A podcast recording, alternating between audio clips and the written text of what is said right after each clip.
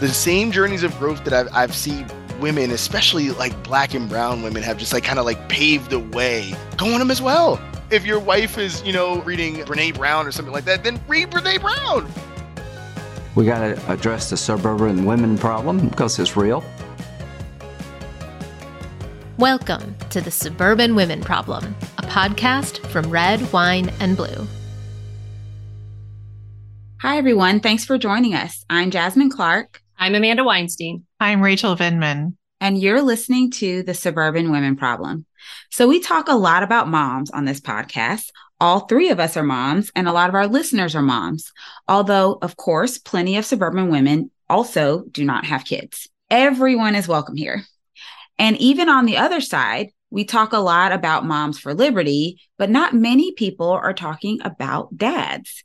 So this week, I talked to Fred Joseph about his book, Patriarchy Blues, and we had a really great conversation about sons and fathers.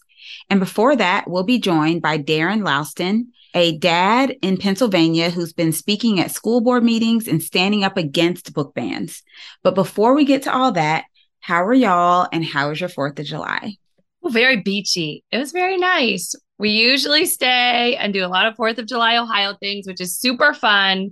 But it was nice to get a little break away. So that was a lot of fun. Yeah, I went to the beach as well. I just I it was on it was a very short trip, but uh it was impromptu.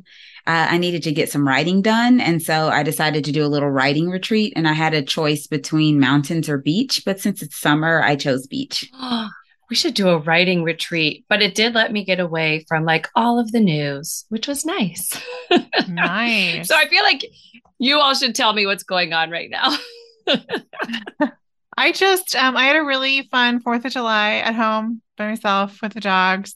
But now my family's back, so we're all together again and that's good. But I I will say like everyone kept warning me about fireworks and how it was in Florida, where we live now. And it was legitimately like, I can see why a lot of people who have experienced combat are triggered by um, fireworks. I've never heard fireworks like this ever in my life. I would say in my neighborhood, we've done fireworks uh, before and you know, we have a like neighborhood fireworks show, like, you know, at the park or whatever. Which is where I think fireworks should be. Right. I don't really know if I feel comfortable with like random people, even children, like setting off industrial fireworks. It was so loud. It was scary. My neighbor set their front yard on fire. Like it was just a lot. Speaking of fireworks, if I can pivot at this moment to the Supreme Court, they were kind of all over the place in their fireworks um, in this year. It is really hard. I know we, we often talk about like celebrating the wins. It is really hard to celebrate wins. And I do feel like there were some when it's coupled with such sucker punches. It's like a terrible fireworks display where some of the rulings you're like, ooh, ah, and some you're like, oh, oh, oh. like yeah. Uh, they ruled against gerrymandered maps, and you're like, oh, yay, clap for those fireworks. And but then they overturned affirmative action. And you're like, oh, you know, interesting that they don't seem to mind legacy admits to Harvard or other universities. When I think about the Supreme Court, I think I, I agree with you, Amanda. I felt like they kind of led up with some you know, okay or not so bad uh, decisions. And then they waited and saved the worst for last. But some of their decisions honestly felt contradictory. So you've got like a apparently affirmative action is discriminatory, but like the whole thing about you can't be forced to do certain art or something like that, then that's not discriminatory as long as like if I'm a small business owner and I don't want to make a cake for a gay person, I don't have to do that because that's against. And I was just like, none of it made sense. It was not cohesive. No, I agree. It was all over the place. I mean, and that's that's why I think they've lost so much credibility, don't you guys? Because they, mm-hmm. I mean, like none of us are constitutional scholars. We're not constitutional attorneys, and most people in the country are not. So we're the same as the majority of Americans, and so it becomes really difficult. But you have, I feel like, a lot more talking about the Supreme Court and their decisions.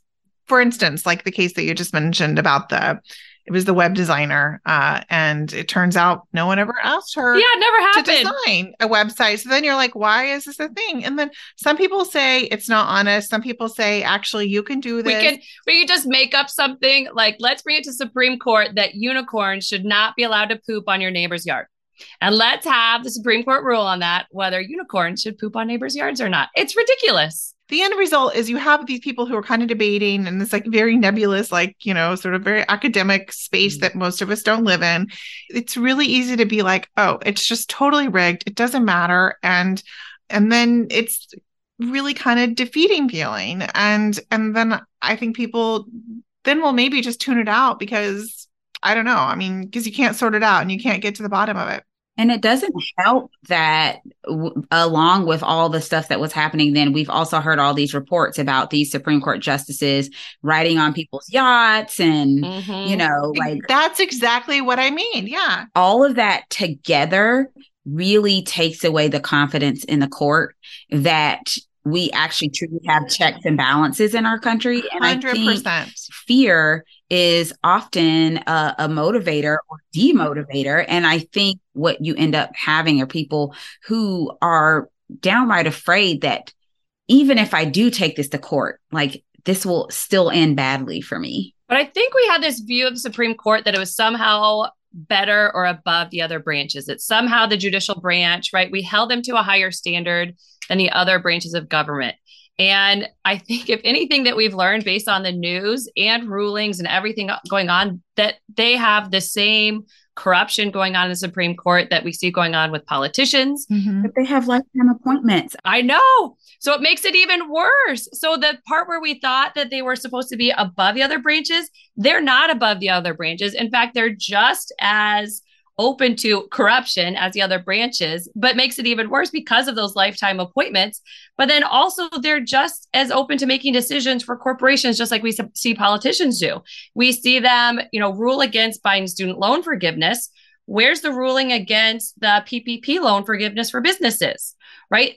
they're very similar, but we see the rulings totally favor corporations the way that we see politicians do when they're bought by corporations, which we know one Supreme Supreme Court justice at least is bought by someone who's quite wealthy. It's not only one. But I also I want to bring it down to like a very fundamental level. What this means is on election day when it's maybe cold, maybe it's hot, depends on where you live. Maybe you have to wait in line for 2 hours. This is part of people's calculation. It's it just seeps into their psyche and maybe they don't feel like standing in line for so long on election day. Maybe it's far away. I mean all the things. And when th- these this news comes out and this narrative, uh, it doesn't really matter. And frankly, I understand if people think that. I don't believe it's true, but I can. It's not that I don't believe it's true. I just think I, there's still tremendous power in everyone's vote. And I do think that voting really matters and we have the chance to change it. But the reality is, we have to change it. The way it is right now is not great. And we need to bring it back, but we still have that power. That's what I'm trying to say. We, we still can but it's hard because people feel really defeated in so many areas of their lives. But can I counter that by also saying that we got here because of election? A hundred percent. No, I, I totally agree with you. Because there were some people who said, I absolutely cannot stand Trump. I don't like what he stands for. I don't like how he acts. But if Trump is elected, he could get Supreme Court picks. And so I'm not voting for Trump. I'm voting for Supreme Court picks. And unfortunately, that actually came to fruition. You followed through on that one. It's really crazy how much it came through. Mhm. Like it's scary how much that uh, revelation or that, you know, like, you know, hope came to fruition for people but sometimes we have to get people to understand that sometimes the the vote is bigger than just the person that you're voting for it's you're voting for the decisions that they get to make that you don't get to vote for But it also means like we have to do more to secure our democracy. yeah. And that includes like getting involved, like we've seen Red Wine and Blue do with collecting signatures in Ohio for reproductive freedom, putting on the ballot, and they submitted over 700,000 signatures when we only needed 400,000. That was amazing. And the size of that crowd totally matters, and those numbers are accurate. So uh, that was very impressive. And I w- do want to give a shout out to my friend Paige, who Red, Wine, and Blue helped train to get signatures, and she got more signatures than anybody else. Um, she did amazing, amazing stuff. So good job, Paige, and everyone who did work on that. I'm like so excited about that. I, you know, I think I'm excited about that, not just because y'all almost doubled the number of signatures that you needed. I'm excited because that is a testament to there are people out there that really feel passionately about this and they are doing and they're willing to do what is necessary. Mm-hmm. Like, do you know how difficult it is to 700,000 people to do anything? It's. Like, that's a lot. It takes a lot of work. every event I went to, every concert, they were there. They did not miss an event in the state. I would like to point out that the Uihlein family, who does not live in Ohio, has spent a lot of money trying to get this not to pass. They're also trying, they're the ones responsible for the election in August when everyone needs to vote no in August and yes in November. And we're going to talk about that a lot. Yeah. Well, speaking of millionaires and billionaires backing, you know, astroturf movements, we have been hearing a lot of news about Moms for Liberty. Uh, none of it good. They have full blown embraced extremism. Their little convention thing that they had or whatever, little summit. So many references to extremists and dictators and how we should give them a chance and just hear them out. And I'm like, why is this your platform and why Why is this the history you want to teach? yeah That's what happens when you don't know history. This is where it leads us, which is where they want it to lead us. And I still don't understand why Moms for Liberty gets so much attention. No, I do understand. No, I'm going to back that up. I do understand. It's super fun to call women extremists and to be like, see, told you all along, women are just crazy. When these are not the women who are in the mainstream, these are not most moms. Most moms are not extremists. By who- their own admission. Yes, who are connected with like the Proud Boys and Hitler. Most moms don't teach their kids to admire Hitler, Right. right? These are not most moms, but somehow this is what they focus on. And we were talking in our chat, uh, Jasmine, you brought up like the media, like we focus on such crazy Oh stuff, God. whether it's extremism while we ignore everybody else, or whether we talk constantly about what Biden's wearing versus like, hey, our economy's actually doing really well compared to other advanced economies. And everyone's like, oh, yeah, but But Biden didn't wear socks. clutch my pearls. just weird. Like socks. Oh my god biden like was laying on the beach without uh, the shirt on. Is he supposed to wear a suit? And then like oh oh my gosh guess what guys? When biden is not on the microphone he uses swear words. Y'all don't want to know what I say. it's important for us to to not give so much focus and attention on extremism and to talk to regular everyday people which is why i love our podcast and why i love red wine and blue. And so with that i would like to introduce darren who's a dad in pennsylvania who's been speaking out against book bans and against extremists on his local school board. So darren welcome to the podcast. Hello. Darren, are you feeling very outnumbered right now? I can handle it. I thought you might be able to. So, we are all moms here, and we talk a lot about moms standing up for their kids' right to learn. But you've also been fighting these same battles as a dad. So, could you tell us more about what first inspired you to start getting involved? Uh, it actually seems somewhat quaint now looking back at it, but uh, I started getting involved back in 2021. And it was just right after, obviously, the presidential election and um, the little thing that happened at the Capitol on January 6th. There was some local news about our school board vice president at the time being at the January 6th uh, rally. So that became kind of a big story because this school board member already had a reputation for saying a lot of provocative things on social media. One of the things she was famous for for saying on Twitter was that there was no such thing as uh, systematic racism or systematic homophobia.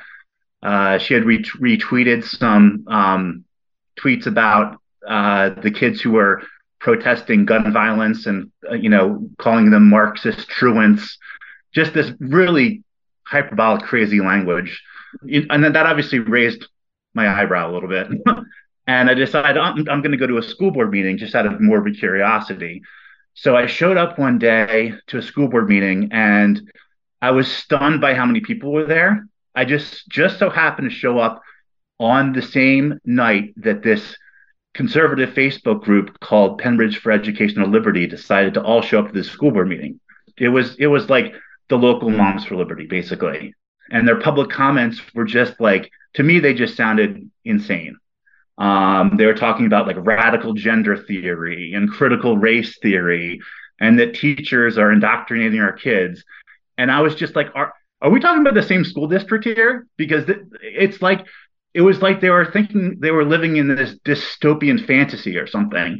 And I, I learned later that some of those people coming up giving comments were actually the ones who are running for school board. And I was like, ah, crap. Yeah. And my, my, my daughter was just about to enter first grade. So just this is like her first walk into the public school district. And I'm like, these, these are not serious people, first of all.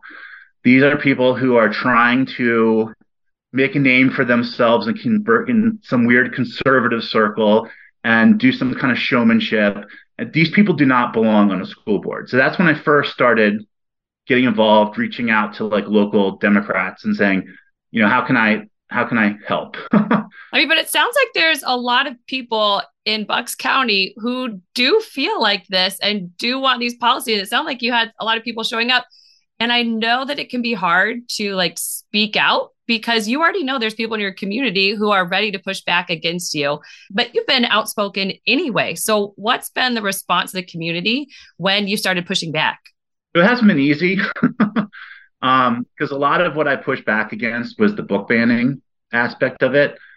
Because you have to focus on something, right? Um, and I focused on the book banning aspect because that's what really offended me the most they went up there and they were saying that there's a porn problem in the library and that there's this smut and this they weren't saying these books were age inappropriate. They were calling them pornography. Yeah. So interesting. Same thing in our school district. And they would and they wouldn't tell us which books they're talking about which was the crazy part because i think if they would have told us which books they're talking about people would be like whoa hold on a second. Beloved by toni morrison is not pornography Sold by Patricia McCormick is not pornography. Looking for Alaska by John Green is not pornography. Like these are the books that they got removed from the library.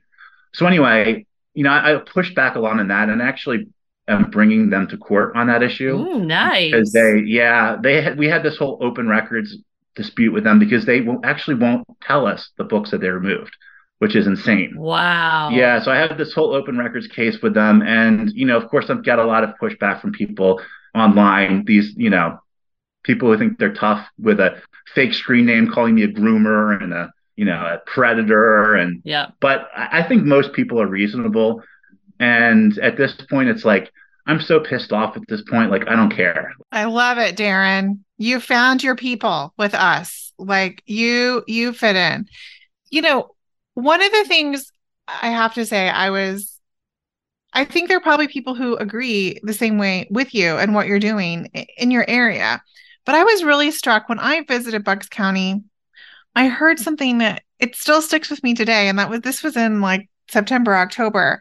I was so sad to hear people say that maybe they put out signs for school board and their neighbors, their friends said, oh, well, you know, we really think it'd be best if we just didn't, no one put out signs. What if we all just pretended basically okay they didn't say this but what they're essentially saying is let's pretend like this doesn't exist but they don't want the signs because they don't want the divisiveness. They just want to bury their heads in the sand about what's happening. So have you kind of encountered that? And what do you say when your friends are like maybe we shouldn't and let's just all have chili cook-offs. Well i can empathize because i was that guy hmm. two years ago. I think a lot of people are until they're not. Right.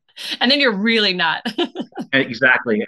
And then it's like a balloon pops and like you can't even hold you back your, yourself back anymore. You know what i mean? Because you know once you're in you're in. Um, and once you start speaking out you know you're you're in it for the long haul. Um, but you know, when you have somebody when when they want to bring 1776 curriculum into your school and fire your curriculum supervisors and have some guy from Hillsdale College run your school district, like that's a little too far. Are there other dads that are, you know, with you talking about this stuff that are as involved as you? And I'll just say, as a wife, I find this up there with like, hey, you did the dishes, you went to the school board. Like, yes, I'm into this. so, are there other dads who are also into this and kind of seeing that this is something they need to get involved with? Or how do we get other dads involved? It's funny because I, I see myself as pretty involved, but I'm not even like in the top, you know, 10 dads. I love it. I mean, there's dads who like live, sleep, breathe, dream about this stuff, which is great I, I know with red wine and blue, a lot of your focus is kind of the like the networking of people and meeting people and engaging with people and making it fun. Um, which I think is I think that applies to moms and dads. You know, maybe it's a different network, maybe it's a, you know maybe there's some overlap, but you know, just talking to people and and if you see like getting past your your feelings of being, you know, your social anxieties, I guess you could say. So if you see somebody in, in public that you know, make sure you like make an effort to go out and talk to them and and invite them out. And I think organically it just kind of grows from there. Let's go have a beer and a board meeting. yeah, beer beer is a great tool. You know what I mean? Like I get it. That's what we do. Beer is a great beer is a great we got so many microbreweries around yes. It's a great tool that invite somebody out for a few beers talk about what's going on and make it fun. I mean, it, it, it, can be it can be a lot of fun to get involved in this type of stuff, even yeah. though it's terrible what's going on. Um, the strategy, you know, the the messaging, all these things are, are are things that you know your guy friends could definitely could definitely whip them up and find finding what people like to do is is another thing. Like not everybody is going to be a door knocker. You know, not everybody's going to go out and knock doors. I mean, that's what we need a lot of, but some people are going to be good at writing letters to the editor. Some people are good at like being the party master and getting everybody together and having social events and you know, I have like a band book club, and some people love going to to the band book club meetings and talking about that. So I I, I don't know. I, I think it's just kind of keeping not not being too narrowly focused on there's one solution, there's one one way to get people together. I love that. Well, Darren, thank you so much for joining us. I think this is a very important conversation, and I'm glad you're a part of it. Um, and you know, thanks for being on the Suburban Women Problem. Thank you so much. It's been an honor. It's nice nice to meet all of you. I thought that was so great that uh, every Darren was saying about, you know, making friends and finding a way to connect with people and talk about what's important for our kids. And I think it's really important too, because I know research and data shows that men are actually struggling to find friends right now. Um, I think we all are, but men especially are. And this is a great way for men to find friends and to do something for their community and to get involved. Um, and I think we we also need men's voices here to stand up against book banners. Yeah, I think a lot of times, like when these subjects come up, I I do know there's a fear amongst men, not all, but there's fear amongst some men that they don't want to say the wrong thing or that they're going to be admonished for, you know, butting into the wrong conversations, but they're parents. If you're a parent, honestly, you probably have more of a right to be in the conversation than some of the people who are in a conversation that they aren't parents of students in these school districts. They don't even live in the school district, yet they're over here making policies for your school district. Mm-hmm. So in that case, yes, you very much should be in the conversation. We need everybody's voice voice in this because these people are not relenting. The funny thing, the thing I find funny is that extremists have no problem getting on social media and just being absolutely horrible. They don't seem to have imposter mm-hmm. syndrome. Mm-hmm. Different standards. But I have people who will like be on my pages watching the discourse and they will privately message me and just be like, you know, I just want to say that I agree with you and I think you're doing the right thing. I just don't want to comment because I don't want to like deal with that.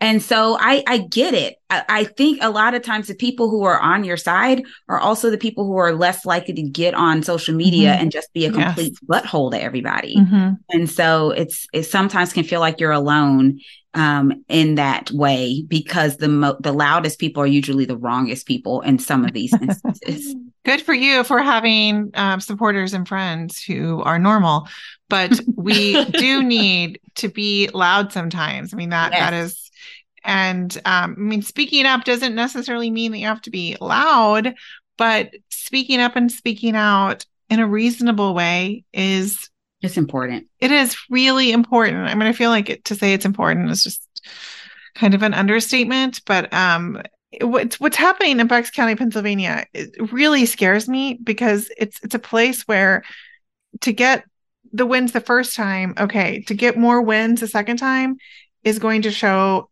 a blueprint and a for how to go forward in a lot of other places. Yeah, I um that's exactly how this works. I know for a fact that no one even knew when a school board meeting was in my community um until like the pandemic and then everyone became an expert on the school board in like a week. and earlier we were talking about how like the stuff of the Supreme Court how it's really easy to feel disheartened and I am going to speak for myself but I'm pretty sure I'm not alone. I have definitely had days where I'm like, what is even happening and how are we even going to fix this? And I have been discouraged a lot in the last few weeks. Like, I just am like, some days I feel like I just keep getting hit. And every time I try to stand back up, I'm getting hit before I even stand back up again. And so, you know, but I'm going to keep standing up. Like I, I've made the conscious decision that no matter how many times I get hit with this or that, one thing I'm not going to do is stay down. And so I think we just need a lot more people to decide that no matter what's going on, even when it's painful and it doesn't feel like it's uh, very hopeful, that you got to just keep standing back up. Also, Mhm. hashtag mom life. I know. I mean, I not to not to bring this to uh, I don't know a sad or dark place, but when my mom was diagnosed with glioblastoma, uh, which is brain cancer, she was given 14 to 16 months to live, and it's pretty much the same for everyone. She actually lived 15 months, so right, right, bullseye. But she didn't just give up. I mean, she did the treatment. It wasn't really that invasive. When she was tired, I mean, she knew she was going to die and very soon but she still got up every day and she still gave her life meaning during that time. And that is something that really motivates me. So even in the dark days, even when things may, and I know they might not go the way I want them to, but you're going to hear my voice. I'm going to make a difference. I am going to say my piece and my part, even if it doesn't change the outcome the way I wanted to, it still makes a difference. And I hope the outcome is that, you know, our democracy survives and that we, and I think that is the likely outcome, but only if we keep working every single day. And in every instance, it might not end the way we want, but cumulatively, we make a difference by continuing to speak up and not staying down. Right. So uh, I think now it's a great time to take a quick break. And when we come back, we'll have my interview with Fred Joseph.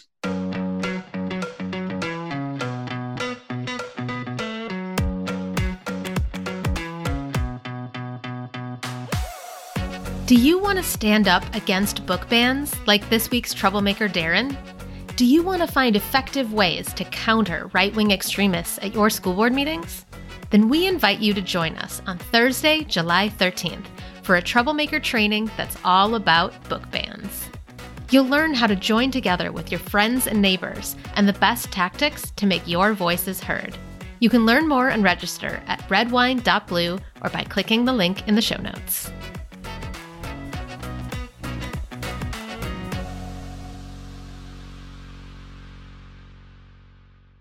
Our guest today is an activist and the New York Times bestselling author of The Black Friend, Better Than We Found It, and Patriarchy Blues. Frederick Joseph, thank you so much for joining me on the Suburban Women Problem. It's it's absolutely my honor to be here. I love it. So, interestingly, Rachel actually got an opportunity to interview your wife, Portia, earlier this year about the book you two wrote together, Better Than We Found It. But we wanted to get you back on the pod to talk about patriarchy blues because while we talk a lot about women on the show, because of course we are the suburban women problem, it's also really important to talk about men. Yeah, absolutely. I, I think that the reality of it is is anyone with privileges in our society needs to unpack those privileges to do the work of making our society better right? And that's that very much must include men because we do live in a patriarchal society right? We live in a heteronormative uh, patriarchal society where men hold immense power um, and until we have and even when we have um, you know uh, uh, equity uh, and not just even equality but real equity um, we have to have these conversations to make men want to do the work and then take actionable um, steps towards change. I love that. I love that. So frederica i have a son and of course like all moms I, I worry about my kid. I think we all do. But to be honest, a lot of times when I'm talking to some of my peers, I realize that I have to worry about my Black son mm. in a very specific and often different way than some of my friends do. I worry about things like how are people going to perceive him? Like he's a he's tall, he's about 200 pounds, you know, he's kind of he's a he's a big guy. He just got his driver's license a few weeks ago, maybe like three weeks ago. And while I am definitely afraid of, you know, anything that can happen on the road, one of the questions I have is what happens if he gets pulled over? And so I would love if you could speak about how we really can't separate race from gender. Yeah, absolutely. So, you know, it's interesting. Um, like your son, I'm a bigger person, right? I'm about six two. Uh, I'll add the half. I'm at six two and a half. you can have and, it. You can have it. and and I'm about 230 pounds, right? So you know, as a bigger black man in society, um, there are many stereotypes, tropes, so on and so forth that are assigned to me. And you know, there's one specific instance, um, just to kind of like give an example of you know how the intersections and nuance of gender and race must constantly be in conversation with each other. Um, my my my wife and I um, had went to an event and, and I had dropped her off home. I went to go park the car, and it was still daylight out, but it was early evening, like it was kind of dusk. And I was walking home to my apartment, and there was a, a white woman walking a few feet in front of me and i was reaching in my pocket to pull my keys out to walk up to the townhouse that we live in and as soon as i reached in my pocket she started screaming oh no right um, she just started yelling for dear life as if I, I, don't know what necessarily she assumed. I'm sure a myriad of things she might have assumed. But in that moment, you now have the juxtaposition of, let's say, whatever her trauma responses in being a woman, right? Like maybe, you know, God forbid, maybe something happened to her. Maybe she was assaulted. Who knows, right? But then you also now have, as a black man who is having a white woman scream, we do know from history, um, you know, the likes of people such as Emmett Till, that these situations, you know, can turn into bodily harm for me as well, yes, right? Can um, be deadly. Yes, yeah. exactly. Um, the, these, this could you know be a, a life altering deadly um, moment for me right? So you have to have a conversation there about the two things existing in relation to each other because there's growth now that she needs to do but there's also potentially a level of understanding that I need to like have that like two things inform this moment, not just potentially racism, but also potentially trauma within patriarchy. Right. right? So I, I just don't feel as though we do that enough, right? Like the key to growing as a society is being intersectional. I don't think without an intersectional lens that we can do any of the work, right? Um, and and I think also in part that's why this book quite frankly, is a difficult read for some, right? Because I, I think a lot of people purchased Patriarchy Blues expecting me to just like, men are bad, men are bad, men are bad. And the reality of it is, there's a lot of nuance. Right. I right? was just going to say nuance. Yes, yes, yes. There's a lot of nuance, and we are all to be held not just accountable, um, but held to a standard of evolution right um in real time and that doesn't just include one group right like so yeah I, I the conversations have to be intersectional Absolutely. I was just going to say, I think that a lot of times when I'm having conversations with people, they want everything to be so black and white. Yeah. And um, one of the examples I give is I teach and I teach anatomy and physiology. And Mhm. the way we teach it is we divide the organ systems up into a chapter. So you learn about the heart, then you learn about the lungs, and then you learn about the kidneys. Well, the problem is then students think of these things as if they don't all work together. Mhm. Your heart and your kidneys and your lungs are very intimately associated with each other. And honestly, one doesn't work without the other, but you have to acknowledge that this is a system and it's not individual black and white there's no you know no overlap. And so intersectionality is important. And i uh, oftentimes when people don't understand what i mean by that that's the example that i give is that you know it's easy to talk about them in, in individual ways because they each are very complex all by themselves but you also have to acknowledge that one doesn't work without the other Right. I mean, the reality of it is, is that thinking in a binary way robs us of the reality of the human condition, right? absolutely You know, on any given day, um, I exist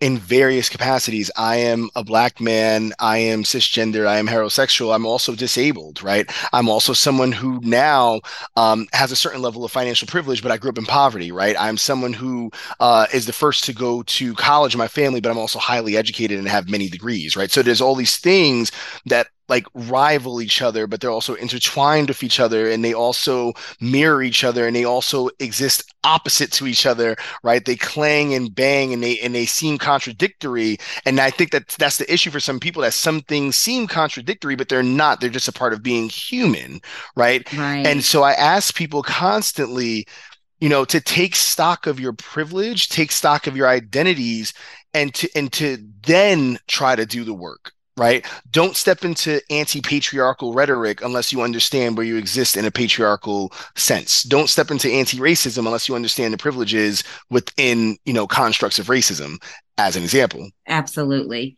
So, Frederick, there's still a lot of progress that needs to be made, but we can't overlook the fact that we really have come a long way on gender equality. Again, still a long way to go, but we have, we're we're getting there. Um, but that has made some men, especially white men, actually feel like they're being left behind.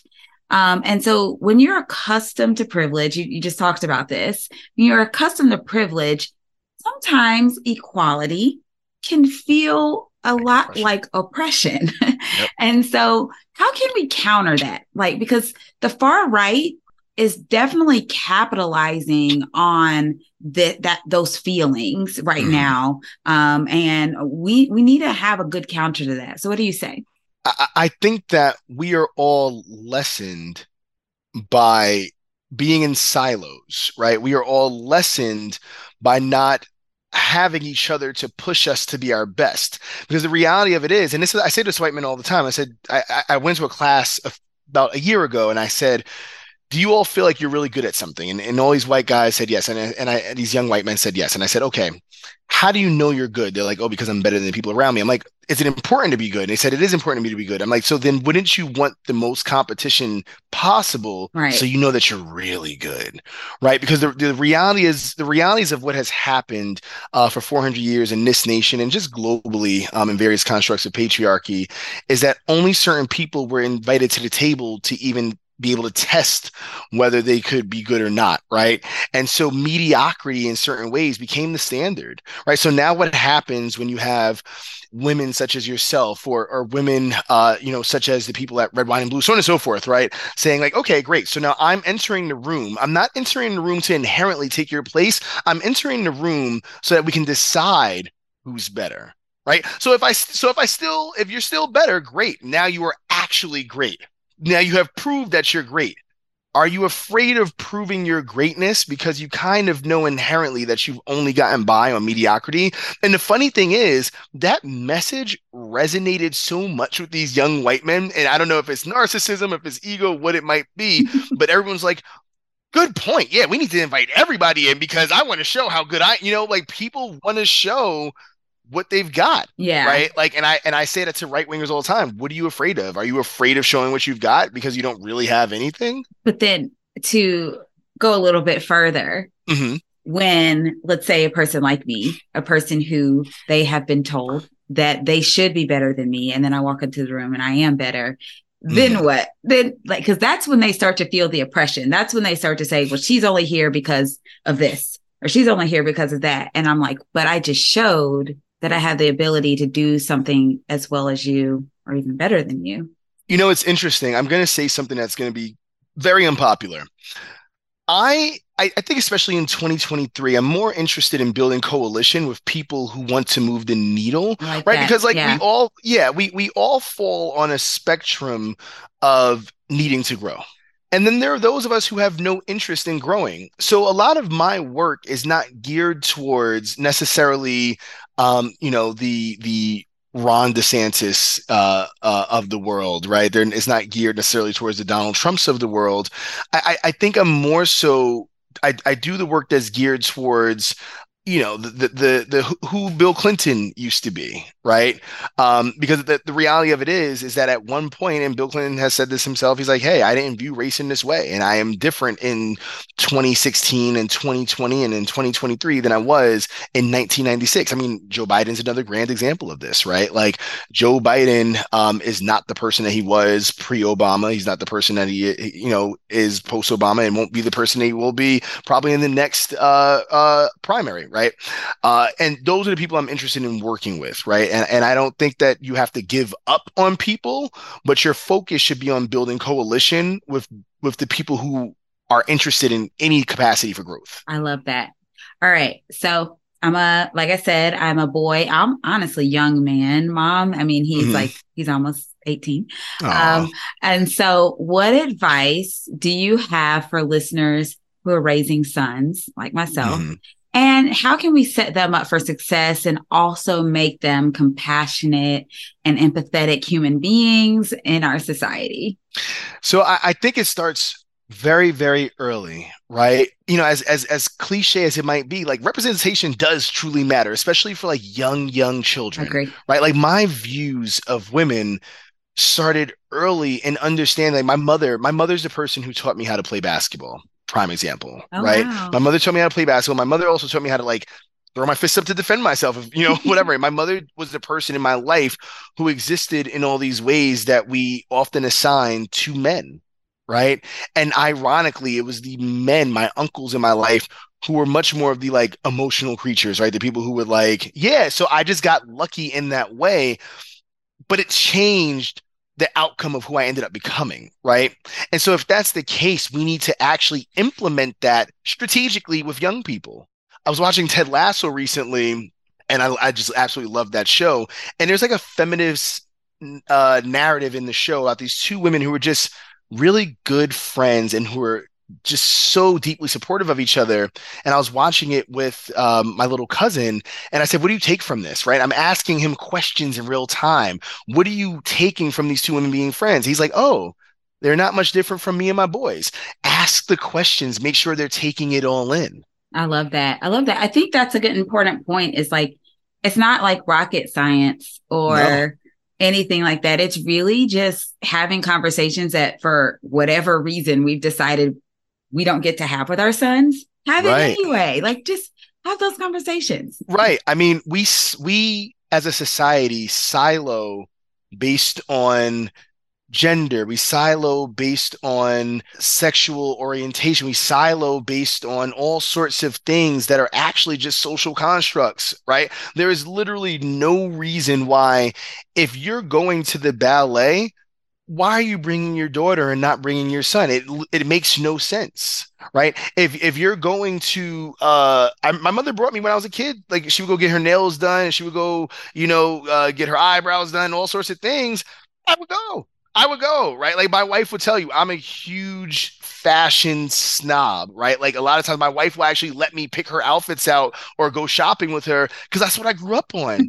it doesn't make me any less of a man. It makes me someone who's interested in women's fashion, right? And right and and- versatile. I mean, honestly, that's probably secretly lots of women would love to have a husband that understands, you know, getting your nails done, how painful it is to get your eyebrows done, and also fashion. So this Right. that's great. Like that's an Right. that's awesome. We need more of you. So I Mhm. also want to ask, do you have any thoughts about how we can talk to the dads in our mm. lives as well? So, whether we're talking about the fathers of our own children or other men that we know, um, especially when it comes to like this parents' rights, you know, quote, parents' rights stuff, I know it affects them too. So, how can we bring the dads into the conversation? Because everything's like moms for this, moms for that, but the dads care too. So, h- how do we bring them in? I, I think that's such an important point because I, I, I do think that with the advent and growth of social media and the beautiful work that a lot of women have done to be in community um, with each other around very positive things, there are times when it's erred on, you know, kind of like the lunch table, like boys sit over there and girls sit over here. And I'm like, well, also the men in your life need some of that work too, right? And it's not placing onus on uh, women to do the work. It's hey, you as a man are allowed to also do these things. You're allowed the healing journey. You're allowed the self care journey because that ultimately benefits your child. It ultimately benefits your partner, right? It ultimately benefits everyone in your life. So those are the conversations that I think are necessary uh, for fathers, for husbands, for for boyfriends, whomever, right? Is like go on these journeys of growth, right? The same journeys of growth that I've I've seen women especially like black and brown women have just like kind of like paved the way um you know in in recent years of those types of journeys go on them as well right? Like if if your wife is, you know, um, reading um, uh, Brene Brown or something like that, then read Brene Brown, right? Like if you, yes. you know, if you yeah. see Brene Brown working, then you read Brene Brown as well, right? There's no problem with that, you know. So that's that's the conversation I think needs to be had: is how can you grow and heal as well? Because it doesn't just benefit you; it benefits all of us um, that are uh, in proximity to you. I love that. Oh, I love that so much. All right, Frederick, this has been such a great conversation. Honestly, I could keep going on and on, um, but we are on a time crunch. So I am going to move on to one of my favorite parts of the show, which is our rapid fire questions. Okay. So are you ready? Let's do it. Let's do All it. All right. I'm going to start by asking you the same rapid fire questions that we asked your wife. Ooh. So I'm see- I'm curious to see how y'all's answers compare to each other. Ooh. All right, here we go. What frequently banned book should be at the top of our reading list right now? Uh, beloved, uh, Toni Morrison. Love it. All right. If you were a superhero, what would your superpower be? Mm, I would freeze time and try to live in the moments that bring joy. What's your favorite place to go on a date? Ooh, um, the movies. And finally, as a bonus question, who is your favorite pop culture dad? Ooh, um, Uncle Phil from The Fresh Prince, who was not, and he was especially a great dad because he wasn't um, a blood dad for everyone who he was a dad to. And you don't have to be a blood dad to be somebody's dad. Yes, Uncle Phil is awesome. I like it. All right. so that is the end of our rapid fire questions. So, Frederick, tell everyone where they can go to find out more about you and your work. Yeah, absolutely. Um, so everyone can follow me on uh, Instagram. I very rarely use Twitter anymore, thanks to some uh, you know person who thinks that he's a god. Um, Understand? yeah, yeah. But everyone can follow me on Instagram at Fred T Joseph. I'm also on TikTok at Frederick T Joseph. Um, and you know, if you want to read some of my writing, um, my books are available everywhere. Uh, I also have a Substack, which I use weekly to write essays about all sorts of things happening around us in the world. So I love that. Awesome. All right. Well, this was amazing. Absolutely amazing. Again, I could go on and on, um, but I just want to say thank you so much, Frederick, for joining us on the Suburban Women Problem. Uh, thank you so much for having me. Everyone have a great day.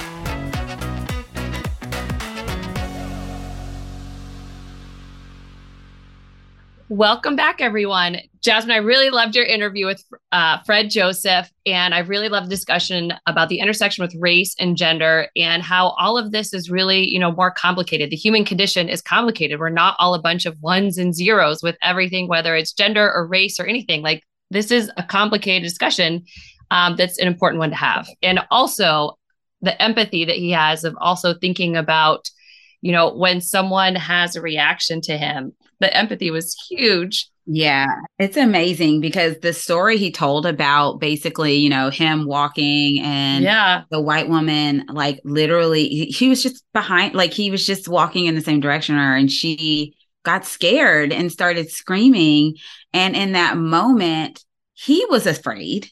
He wasn't doing anything wrong, but now he's afraid. But he also, at the same time, empathized with her and like you know she's a woman walking alone like you know there was just all these things.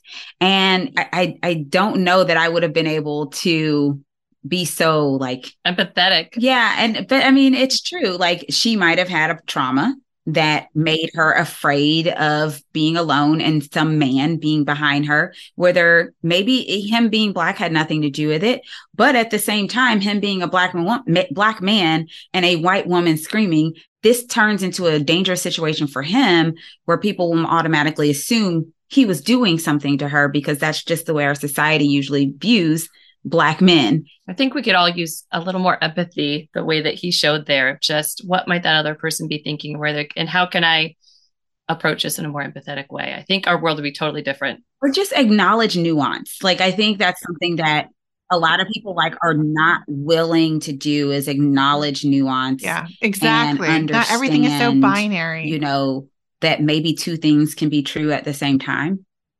All right. So now I think is a great time for us to transition to our toast to joy. And I know we haven't talked in a while, so I'm happy to hear about some things that are going well in y'all's lives. So, Rachel, I'll start with you. What is your toast to joy? Well, my my big toast of joy is that uh, my daughter is back from camp and she had a great time, and my husband is back from Ukraine and he's safe. And we are in New York City right now with my brother and his family. Um, we gave them a trip to New York City uh, for the holidays, and they're finally able to take it now. And so it's been a lot of fun. My niece and nephew, the older ones have been here before, but my youngest niece, she's eight and she has never been here. And she is just a true joy. And I just love eight year olds and how they see the world. So that is my toast to joy. They are fun. Like they, I love that age of discovery where things mm-hmm. that like mm-hmm. I think are just normal, they're like so amazed. this them. is amazing. Yes. Oh, yeah. that's cute. Uh, so my toast is actually similar. Uh, I just got back from a little vacation where I got to meet up with a lot of my extended family. We had lots of cousins and aunts and uncles, nieces, nephews, brothers, sisters, grandpas, grandpas. Like tons of uh, my family were there, and it was a whole lot of fun and it was fun to get to meet up with them. And it was really fun because i have a cousin who's a little bit older than me because my aunt is a little bit older than my mom. So we're like not not super similar age wise but i always thought she was like the coolest cousin ever. And it was really cool to see my three kids think that her three kids were like the coolest older cousins ever. Oh i love it. And it was so like i feel like you have these thoughts of like oh it's more fun when they're similar ages. But i was like no no no. This was more fun I love hanging out with cousins. I love family reunions. I think I've been voluntold to be on our family reunion committee. Oh, fun! Next year, so I don't think that's fun. Oh, um, like I, oh, I want to go, then, sorry. but I don't want to like organize it. But that's you know, fair. at the that's same time, fair. I look forward to like actually doing the part where we actually get to hang out because that's always fun. It is a lot of fun. All right, Jasmine, what is your toast to joy? All right. So my toast to joy is to I've been doing like a lot of um different fun things and so this is kind of a weird toast to joy because um it was actually excruciating. But I decided to run my neighborhood 5K. Oh no, it's been hot. It's like the hottest week ever. We didn't even talk about it's like the hottest week ever. Uh, this route, whoever made this 5K route is insane. And no offense if you're listening right now. It was treacherous. The number of hills that we had to climb, and not little hills, like long, quarter mile long uphill climbs in this 5K was insane. But I finished and I'm really excited that I finished and it was a fun thing to do with my neighbors. So that is my toast to joy to running my first 5K in like shoot, almost a decade and and finishing it. So thanks so much to everyone for joining us today. Before we go, I wanted to mention that the podcast app Stitcher is going to be shutting down in August. We've heard from a few listeners who are concerned about where they can listen after that. But don't worry, we're available on a lot of other podcast apps.